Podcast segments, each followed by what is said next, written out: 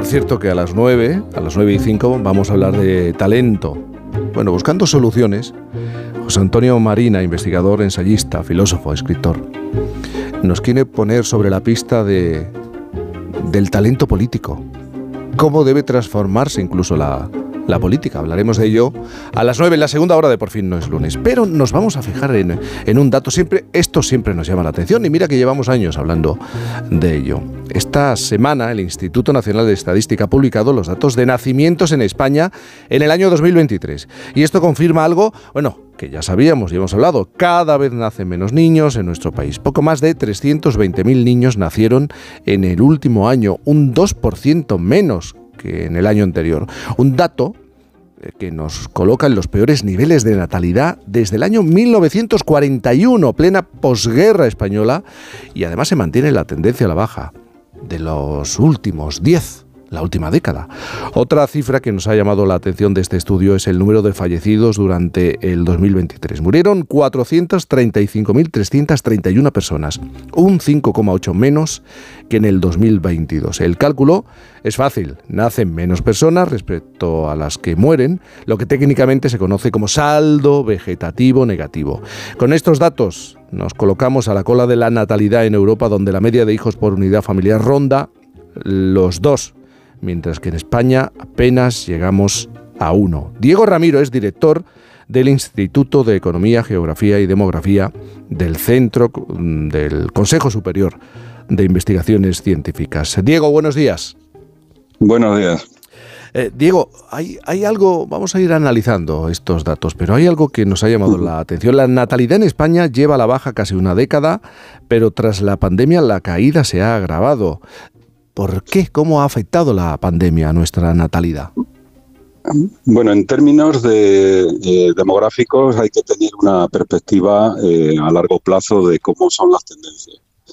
Si nos remontamos un poco a la, historia, a, lo que ha sido España en el siglo XIX o principios del siglo XX, en España se tenían de media 4,5 hijos por mujer, pero teníamos una mortalidad en la infancia altísima casi la mitad de los niños morían antes de cumplir los 10 años.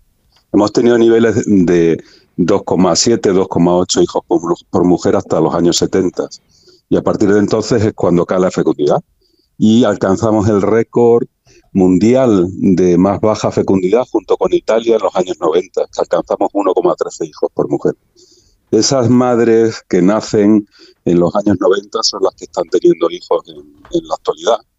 Los están teniendo más tarde y tienen una fecundidad eh, muy baja. Estamos ahora en el 1,19 hijos por mujer. Y eso hace que el número de nacimientos que tenemos pues sea cada vez más reducido porque están ahora mismo entrando esas generaciones eh, más cortas.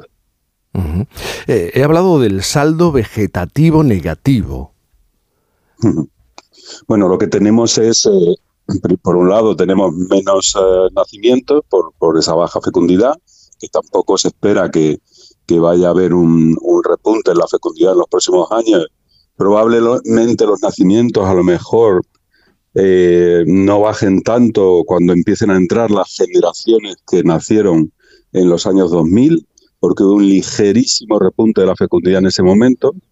Y luego la, lo que tenemos es una población envejecida y como una, una estructura de población envejecida, pues tenemos eh, pues eh, un número de fallecimientos eh, grande, pero lo que tenemos también es una esperanza de vida mucho más grande que antes. me vuelvo a poner en referencia a lo que era España en 1900. España en 1900 tenía una esperanza de vida de 35 años, ahora estamos muy por encima de los 80, 85 años. Y si hablamos de cuestiones económicas, vamos a recordar, no nacen niños, el sistema productivo necesita de trabajadores, evidentemente tienen que llegar trabajadores de otros lugares, pero habrá algún momento, en algún momento esta situación no se podrá mantener. Eh, bueno, eh, en términos de población, eh, que siempre es una preocupación si, si España va a desaparecer en, mm.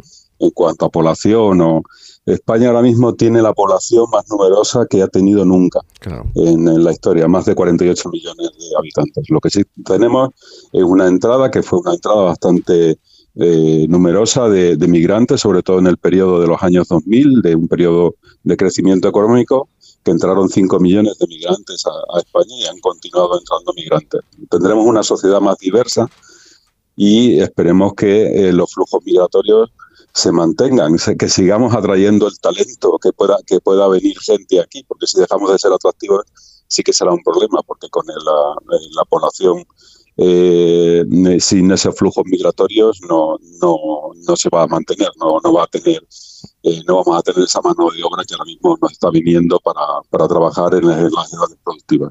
Bueno, viendo la gráfica y la posible evolución de la población española, es que vamos a seguir necesitando y tal vez aún más a personas que vengan de otros países para trabajar aquí. Sí, eh, eso se necesitará y, y eso es un, un proceso eh, que lo que tenemos que hacer es seguir siendo, como decía, atractivos, porque eh, se ha notado, por ejemplo, en periodos en el que tenemos crisis económica fuerte o, dejamos de ser un, centro de atracción eh, relevante, pues eh, los flujos migratorios pues o se reducen o podemos tener el caso de que se reviertan y que estas personas que han venido aquí a trabajar pues vuelvan a sus países de, origen porque se encuentren con tasas de, paro muy fuertes, como ocurrieron, por ejemplo, con la crisis de, 2008. Y luego podemos tener, evidentemente, situaciones como la, pandemia, donde impactó claramente en, los nacimientos, aquellas personas que, eh, que eh, en, en marzo, abril del año 2020 eh, decidieron dejar de concebir del orden de un 20% eh, y se reflejó eso muy claramente en los nacimientos de noviembre, diciembre, enero y febrero, con caídas muy fuertes de, los nacimientos.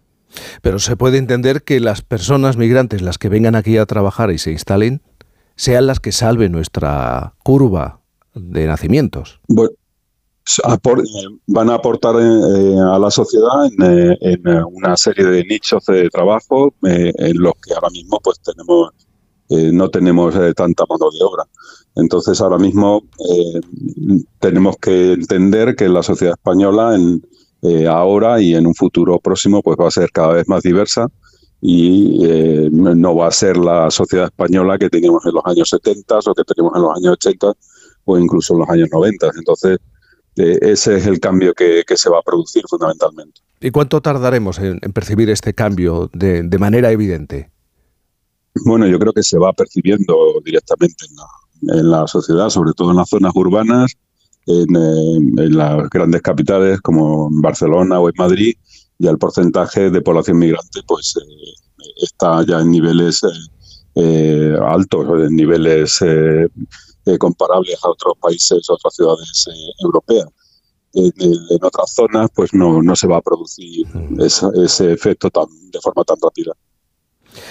Los motivos de la baja natalidad en España son diversos, son variados, pero ¿cuáles son los principales retos para darle la, vuelta a esta situación? ¿Qué, podemos hacer?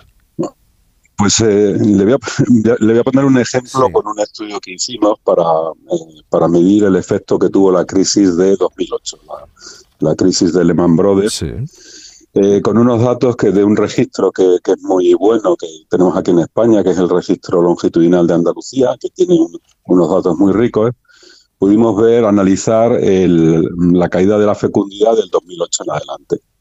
Eh, para el que no lo conozca, la fecundidad tiene un gradiente que aquellas personas que tienen un nivel educativo bajo, pues tienen más fecundidad y las que tienen un nivel universitario tienen menos fecundidad. Se incorporan más tarde al, eh, forman más tarde el hogar, eh, tienen los hijos más tarde y, y, por eso tienen menos fecundidad.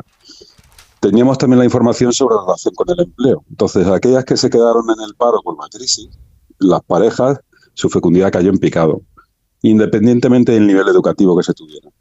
Aquellas que tenían un trabajo temporal, su fecundidad cayó eh, ligeramente, pero también cayó, y aquellas que tenían una relación con el empleo, con un empleo fijo, su fecundidad no solo cayó, sino que se mantuvo o incluso creció.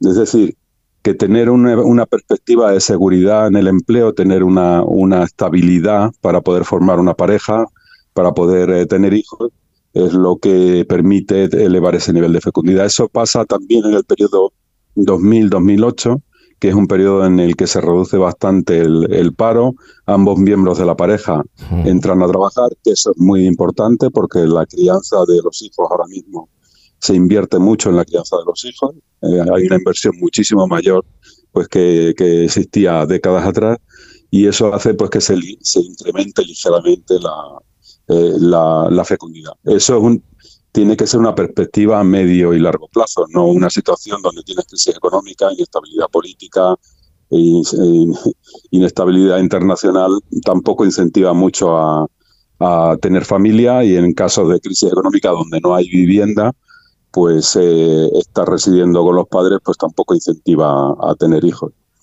Y no se forman hogares. Entonces, pues esas son una serie de, de combinaciones que, bueno, no, no, son fáciles de revertir porque no, no es solo demografía, es, otra serie de factores que hay que poner encima para intentar eh, eh, cambiar eso. Pero qué curioso, ¿no? Hay estudios, tengo uno de la Fundación La Caixa que demuestra que las mujeres siguen afirmando cuando son preguntadas que desean tener al menos de media dos hijos.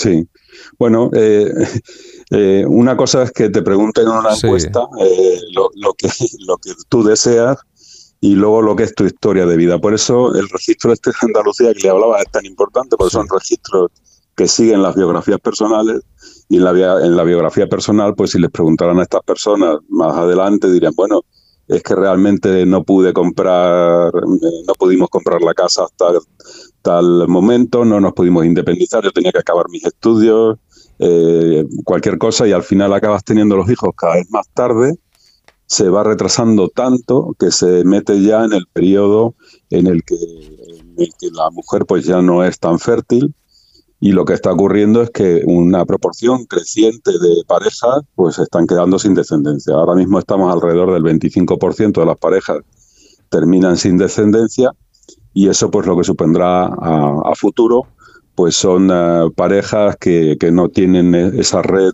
familiar de, los hijos, que llegarán a mayores y, y, como las mujeres viven de media cinco años de esperanza de vida más que los hombres, pues más probablemente, probablemente en un futuro en términos demográficos eh, de unos años, pues tendremos un incremento de hogares unipersonales de personas mayores, mujeres, eh, eh, que, bueno, que también habrá que planificar desde la sociedad cómo, cómo se atiende esas necesidades, que no sabemos en qué nivel de salud van a llegar en ese momento. Diego, oh, has hecho referencia a la crisis eh, del 2008, has hecho referencia a la pandemia y sus efectos sobre el número de nacimientos, pero este problema lo tiene España desde hace al menos tres décadas.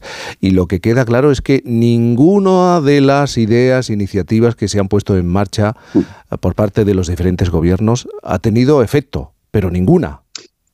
No, normalmente eh, ya se ha aprobado, se han intentado, pues eso, una ayuda del bebé, eh, que se retiró. El único efecto que tuvo el bebé es que en el último momento, cuando se iba a retirar, pues algunas parejas decidieran adelantar el parto, eh, pero no, no, no, ha tenido un efecto significativo en el, en, el incremento de la fecundidad.